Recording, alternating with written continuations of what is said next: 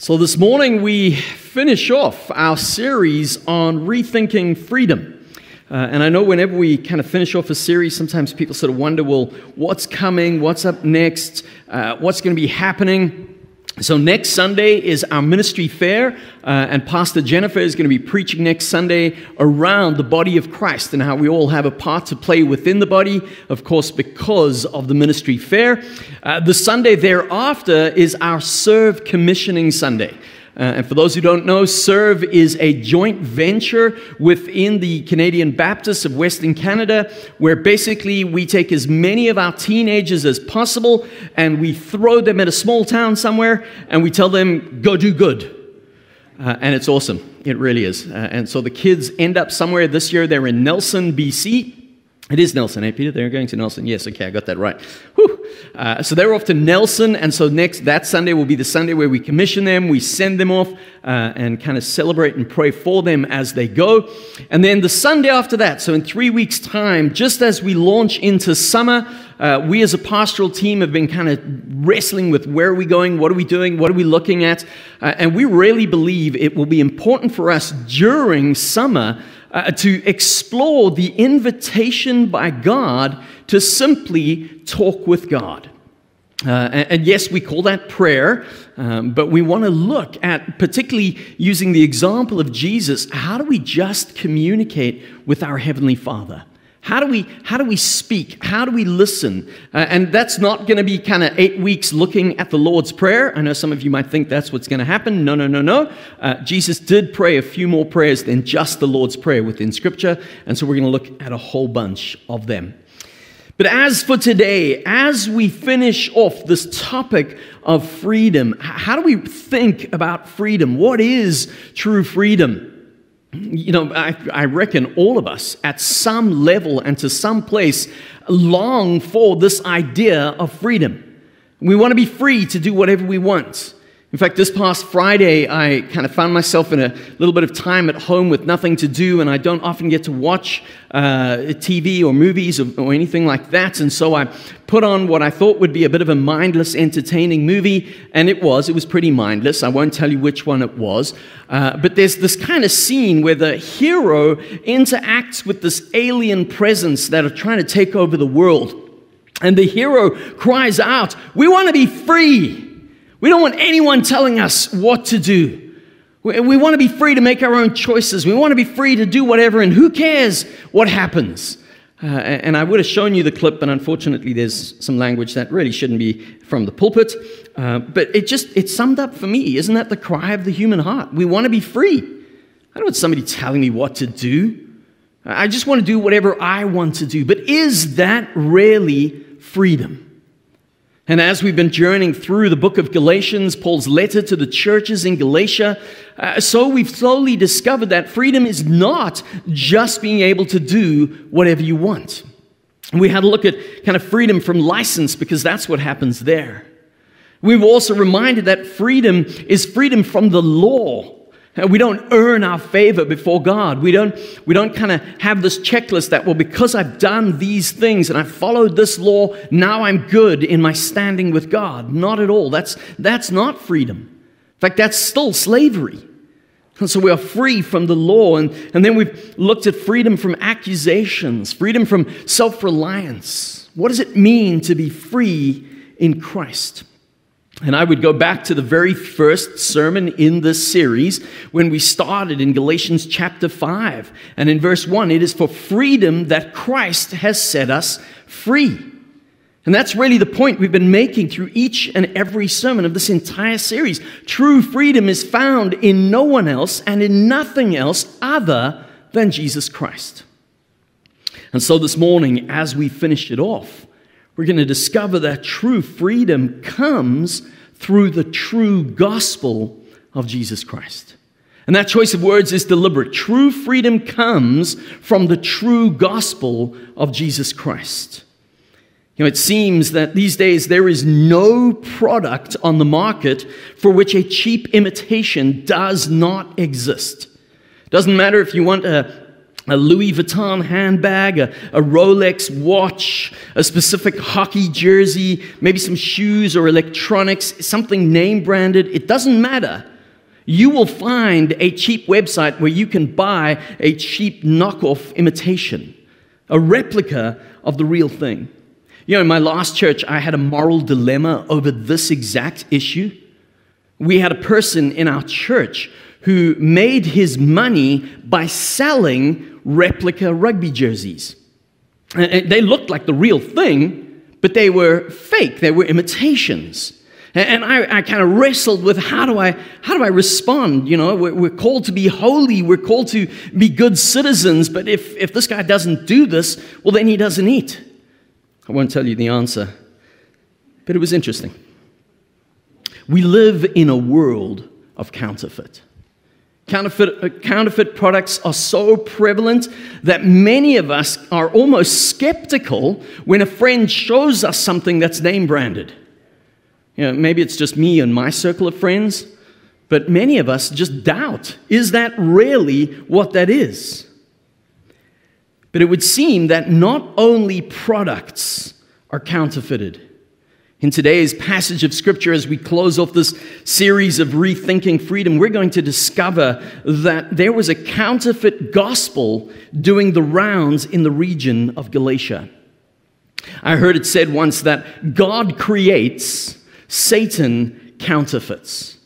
And the whole point of it being that Satan cannot create something from nothing. He cannot create something good and true. He can only create a counterfeit copy that looks like the real thing, but that doesn't stand under the weight of proper scrutiny. And so Paul writes this letter to the churches in Galatia. And really, just a, a brief recap of the letter. Paul is writing to young Christians, not young in age, young in terms of being Christians. They're baby Christians, if I can put it that way. And he's writing to the whole region of Galatia. And that's Perga, Iconium, Derbe, Antioch, Pisidia, and Lystra. And you go, yeah, okay, I know all of those. Uh, no, they don't exist anymore. It's really what we would call modern day southern Turkey. Uh, Paul is writing to the churches in this place. And after he had returned from Antioch in Syria, he receives a message that there's a group of kind of Pharisees that have come into this region uh, and they claim authority. They claim they're sent by James they question Paul's authority, uh, and they're now trying to throw these young believers into confusion because they start telling them, oh, it's good that you've believed Jesus, but actually, you also need to get circumcised. You also need to follow the dietary rules, and you also need to follow the law of Moses. In fact, in, in the book of Acts, they demand this in Acts 15, verse 5. They say the Gentiles must be circumcised and required to keep the law of Moses. But as we've seen, especially when we did freedom from the law, Paul emphatically writes about this in Galatians chapter 5. In Galatians 5, verse 6, he says, For in Christ Jesus, neither circumcision nor uncircumcision has any value the only thing that counts is faith expressing itself through love. And so now these new believers are confused. You know, they've had Paul come in with Barnabas and he's, they've preached the gospel and they've accepted this gospel and they thought, okay, we're good. We understand. But now another group comes in, a group claiming some authority, and, and they're throwing everyone into confusion. And so Paul realizes he knows the gospel, and he understands that their souls are at stake. And so he has to respond. So if you have your Bibles with you this morning, I know it'll be on the screen behind me, but if you want to follow along, uh, we'll be in Galatians chapter 1, reading from verse 2. The second half of verse 2 says, To the churches in Galatia, grace and peace to you from God our Father and the Lord Jesus Christ, who gave himself for our sins to rescue us from the present evil age, according to the will of our God and Father, to whom be glory forever and ever. Amen. The true gospel really is a rescue mission. It is the story, it's the account of how Jesus Christ willingly dies on the cross in our place. He takes the penalty of our sin and he opens the way for a relationship with our Heavenly Father. And we read in Scripture, this was done according to the will of our God and Father. It's a gift of grace. We did nothing to deserve it, we did nothing to earn it, we do not contribute to our salvation. In fact, Paul writes about this in Romans, and in Romans 5, verse 8, he says, While we were still sinners, Christ died for us. Now, we brought nothing to it. It's a complete and utter gift of grace. I love reading stories of celebrities who go into like ordinary places. I read a story of Shaquille O'Neal a little while ago. Uh, he went into Walmart, and you know, I realize celebrities are normal people and they go to Walmart. I get that. Uh, but it just seems out of place, you know. And so Shaquille was in Walmart, and he decided while he was in Walmart to pay everyone's bill, to pay for everyone that was in the Walmart that day. Did anybody do anything to earn that? No. They just happened to be in Walmart. It was a gift of grace. And this is true of our salvation.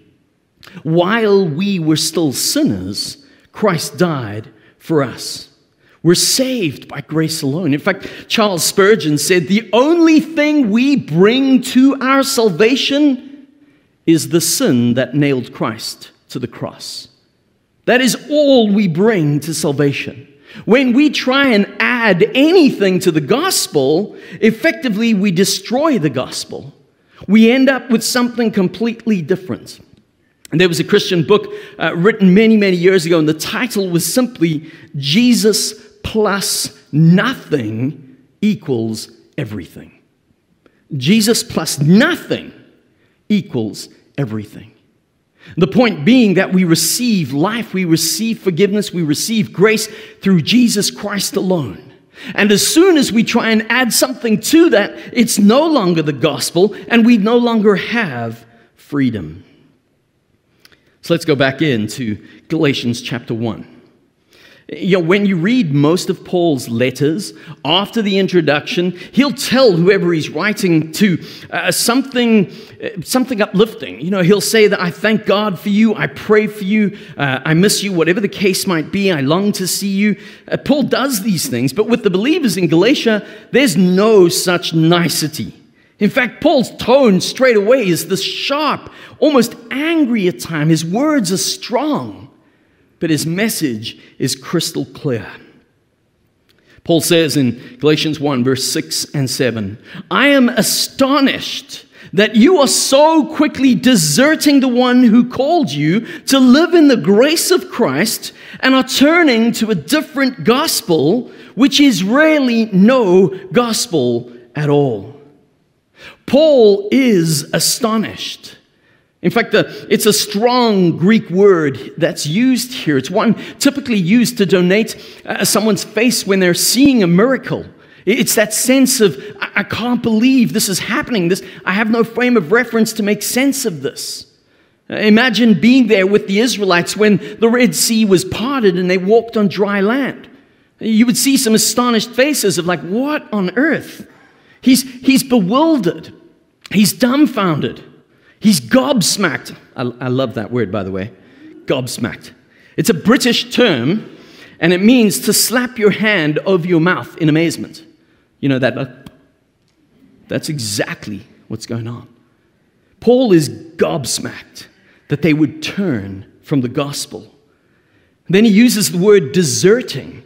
It's that word of transferring your allegiance it's a little bit like all the Flames supporters who a few weeks ago suddenly decided, well, now we're Oilers supporters. Only, I don't know what's happening with the Oilers, so, you know, sorry for you.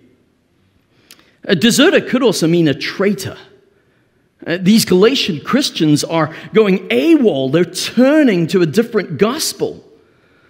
But even there, even in Paul's strong language, uh, there's good news, there's hope Because when Paul says they are deserting, uh, it's a present continuous tense. That means they're in the process of doing it. They're not yet complete. They're not yet outside. They're in that process. And there is time for them to turn back and come back to the gospel.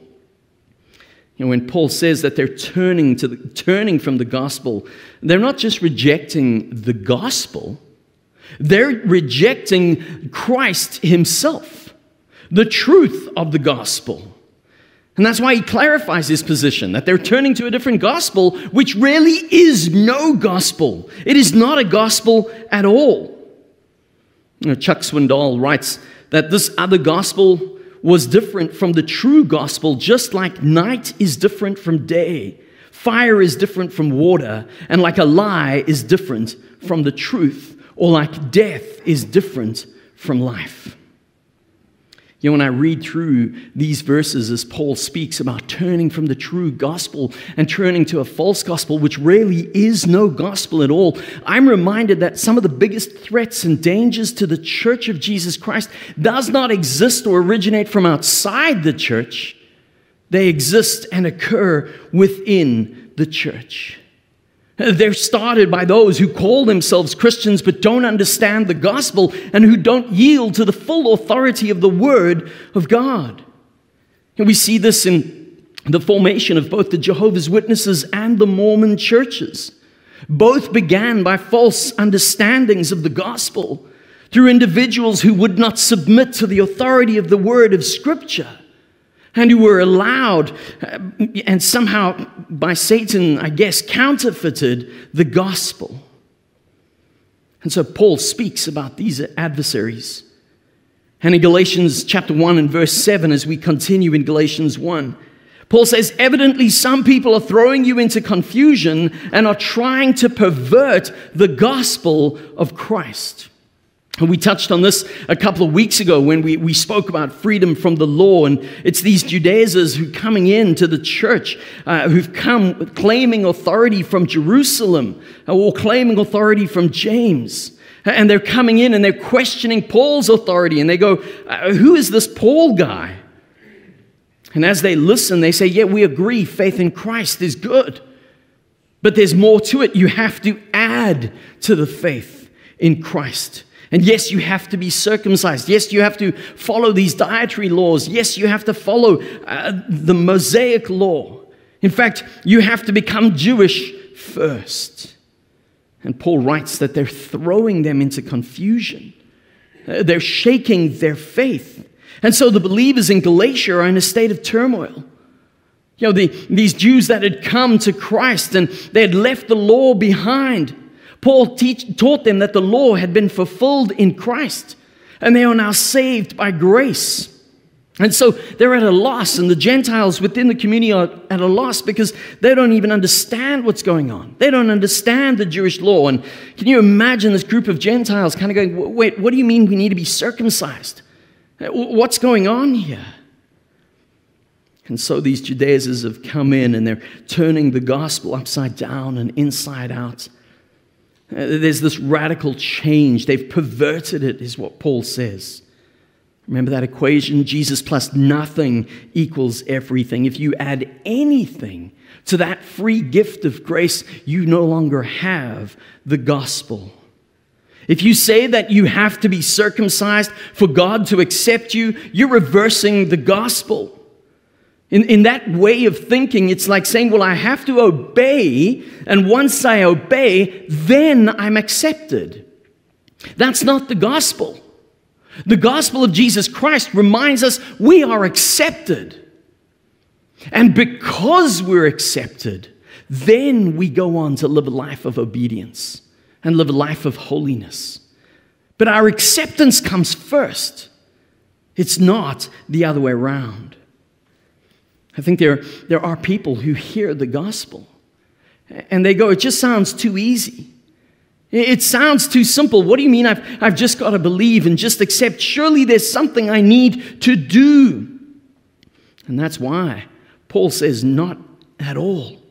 In fact, elsewhere, when Paul charges Timothy, his young protege, he says these words in 2 Timothy chapter 4. This will be up on the screen as well. 2 Timothy chapter 4 Preach the word, be prepared in season and out of season, correct, rebuke, and encourage with great patience and careful instruction, for the time will come when people will not put up with sound doctrine Instead, to suit their own desires, they will gather around them a great number of teachers to say what their itching ears want to hear. They will turn their ears away from the truth and turn aside to myths. But you keep your head in all situations, endure hardship, do the work of an, evangelist, discharge all the duties of your ministry. Amen. Paul says the day will come when people will want to listen. Their itching ears will want to hear what they want to hear. A little while ago, I was in Las Vegas. And I don't know if you've been to Las Vegas or not, but my perception of Las Vegas is Las Vegas really is a place that celebrates the fake. Everything in Las Vegas seems to be fake. It's a cheap imitation of somewhere else or something else. And so you can stay in a hotel called New York, New York, and everything looks like New York, but you're not in New York. You're in a desert. Uh, you can go to Paris and sit under the Eiffel Tower, but you're not in Paris. And then when you walk through the lobbies, in fact, even in the airport, but you walk through the lobbies in these hotels, and there's not a window anywhere. And it's all this false and fake lighting. And people sit behind these machines hoping to get rich quickly. I want to remind you the house always wins. And so I'm, I'm kind of walking through Las Vegas and everything just looks fake. There are these fake promises, there's these fake experiences. Now, don't get me wrong, I mean, there's a lot of fun stuff that happens there, sure. But there's this, this sense of, of counterfeit. And so, as I'm leaving Las Vegas, I, I walk through the airports, through security, and now I'm in the waiting side, waiting for my plane. And as I'm walking through the section, there's this huge TV up on the screen. And Joel Osteen is preaching a sermon. Now, generally, I don't knock other people from the pulpit, I try not to do that. But as I saw this Joel Osteen's sermon being broadcast in the airport in Las Vegas, I thought to myself, this makes perfect sense. We're in a place where fake is celebrated. And so nobody even notices there is a fake gospel being preached here in the airport. This fake gospel that Jesus wants you blessed, that if you accept Jesus, you will be rich and healthy and everything will go well for you and you'll be able to live your best life now. That is a fake gospel. And that gospel saves no one. And so Paul says, I'm not going to let these false teachers get even a moment. I'm not going to let them pervert the gospel for you. And it's almost like, you know, you've been reading these first few verses and you can sense Paul's anger. But then as he co- contemplates these false prophets, his anger goes up a notch. And read what he says in Galatians chapter 1, verses 8 and 9. Even if we or an angel from heaven should preach a gospel other than the one we preach to you, let them be under God's curse. As we have already said, now I say again if anybody is preaching to you a gospel other than what you accepted, let them be under God's curse. Whoa, Paul. Where's the grace? Where's the love, man? Here you're telling people that they're under a curse, and in fact, they, they must be cursed. Well, of course. Paul understands that the very glory of God is at stake. The very name of Christ is at stake. What Christ has done for us, what Christ has given to us, cannot be perverted. It cannot be altered and it cannot be changed. And so Paul in verse 8 puts this hypothetical situation and he says, Imagine I come back to you and I preach a different gospel to the one I preached to you at first. Then even I need to be cursed. In fact, Paul's, it's almost like he's saying, even I need to be damned to hell. Ouch. That's the, the Greek word that's used there. It's anathema. And it means something devoted for destruction. Uh, the only result for this thing is destruction. And Paul says if somebody comes along and they're preaching a false gospel to you, they are doomed for destruction. And Paul uses this language because he understands not just the gospel is at stake, but the salvation of those in Galatia is at stake. If they start turning from the gospel of Jesus Christ and start following these rules and start following these other things, they will be bound and they will be shackled. They will not find freedom because freedom exists in the gospel of Jesus Christ. Paul finishes off with two important questions. In verse 10 of Galatians 1, Paul says, Am I now trying to win the approval of human beings or of God? Or am I trying to please people? If if I were still trying to please people, I would not be a servant of Christ. Those Judaizers who came in, they're accusing Paul of soft selling the gospel of Jesus Christ. They're accusing Paul of saying to the Galatians, it's, it's too easy. You don't need to be like me. You don't need to follow all these rules. You just need to accept this gift of grace. And Paul writes, he says, did you, did you read what I just said? Uh, people are trying to win friends and, and influence people around them, and those kind of people don't call curses down on people's heads.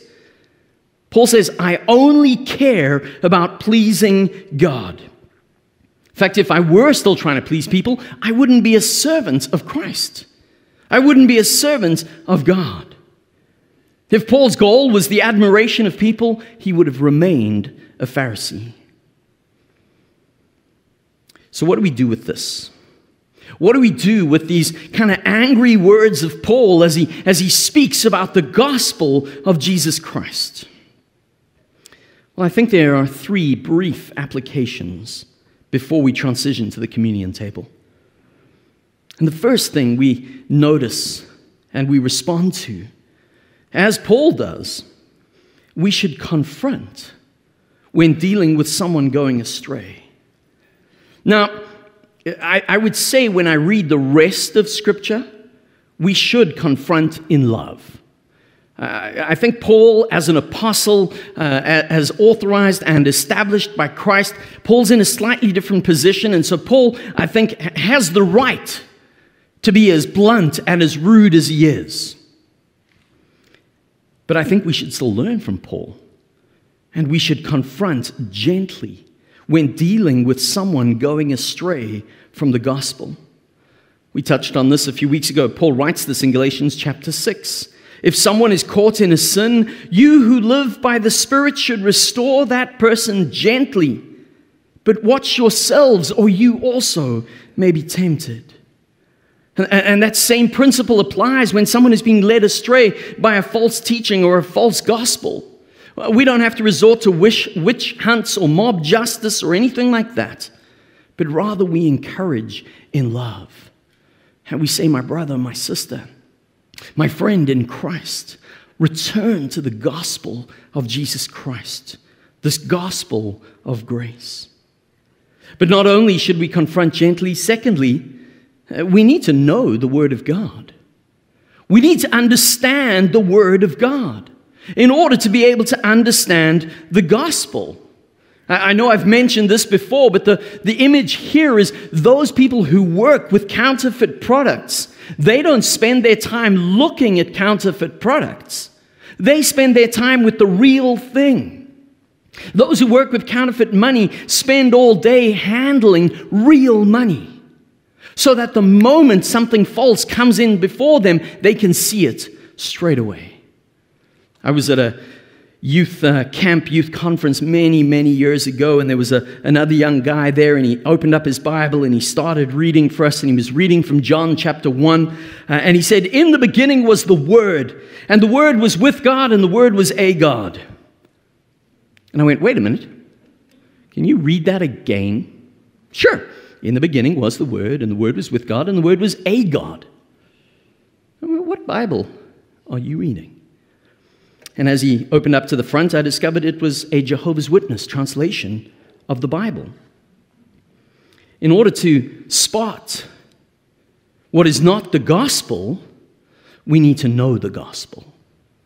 In order to spot what is not the Word of God, we need to know the Word of God.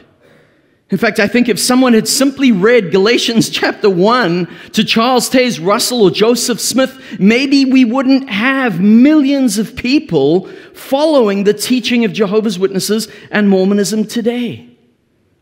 Now, now, I know some of you are going, Brian, you've never knocked people from the pulpit before. I know that. And my goal is not to knock individuals. I have two good friends who are both Jehovah's Witnesses. I love them dearly, but they know my view of what they believe, and I know what they choose to believe. And I can quite clearly call what they believe not the gospel, because it is not the Word of God. If we want to gently and humbly and lovingly call someone away towards the truth, then secondly, we need to know the truth. And I think the third and closing application that Paul gives from this chapter 1 we need to seek to please God more than people. Paul had no desire to win the accolades of people. Uh, Paul didn't care whether he was liked by people or not. The only thing that mattered for Paul was how do I stand before God? Where am I in relation to my God? He is who I want to please. You and I almost daily will be forced or f- faced with that choice. Will I please someone or will I please God? I cannot do both. And Paul would say, servants of Christ seek to serve and please their master, Jesus Christ. And that's where we find freedom.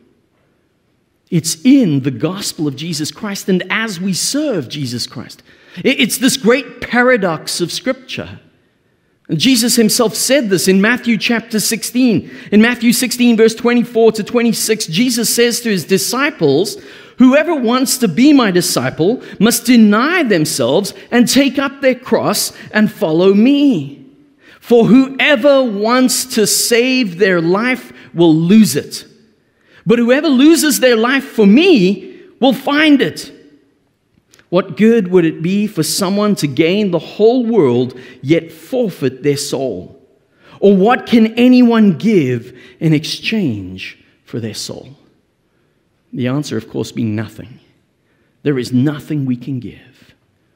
And so Paul says, brothers and sisters, you who have accepted the gospel of Jesus Christ, you who have found freedom in Christ alone, continue in that and please your Heavenly Father, not others around you.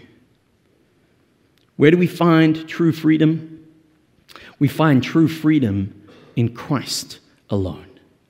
And we find true freedom in the true gospel of Christ alone. And it might be that you're here with us this morning, perhaps watching online, or maybe even in person. You've been dragged along by a family member, or you woke up this morning and thought, for some strange reason, I need to go to church. I believe it's because Jesus wants to offer you the gift of life through His grace alone, through His work on the cross alone. And my friend, it really is that simple to believe it and accept it.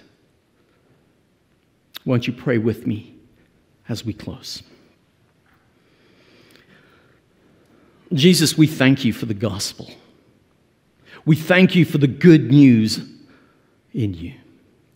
We've sung about it this morning. We're going to remember it around this table. We know that Scripture reminds us the gospel of Jesus Christ is that while we were sinners, while we were alienated from our Heavenly Father, while we were separated, you, Jesus, stepped from eternity into earth. You took on flesh and became human. And you walked through life, pointing to your Heavenly Father. And then, Jesus, you offered up your life. No one took it from you, you gave it. You gave your life to pay what we could not pay, in order that we might receive what we did not deserve. And as you paid the price for our sins, taking our guilt and shame upon yourself, you didn't stay in that grave, but you rose back to life thereby defeating death for eternity and showing us that not only do we find and receive forgiveness, we find and receive eternal life. My Lord, my God, I pray for those here this morning, those watching online, who perhaps have never accepted that gift of grace. It has sounded too easy. Or perhaps they've looked at it and gone, You don't understand what I've done. You don't understand the, the sin in my life. My friends, I would remind you Jesus took every sin. There are no exclusions and exceptions. Jesus took every sin and paid the price for every sin so that we who believe might find freedom. And I would invite you this morning to within your heart declare Jesus as Lord, to invite Him into your life and begin this journey of grace and this journey of freedom in Christ alone. Jesus, we thank you. Amen.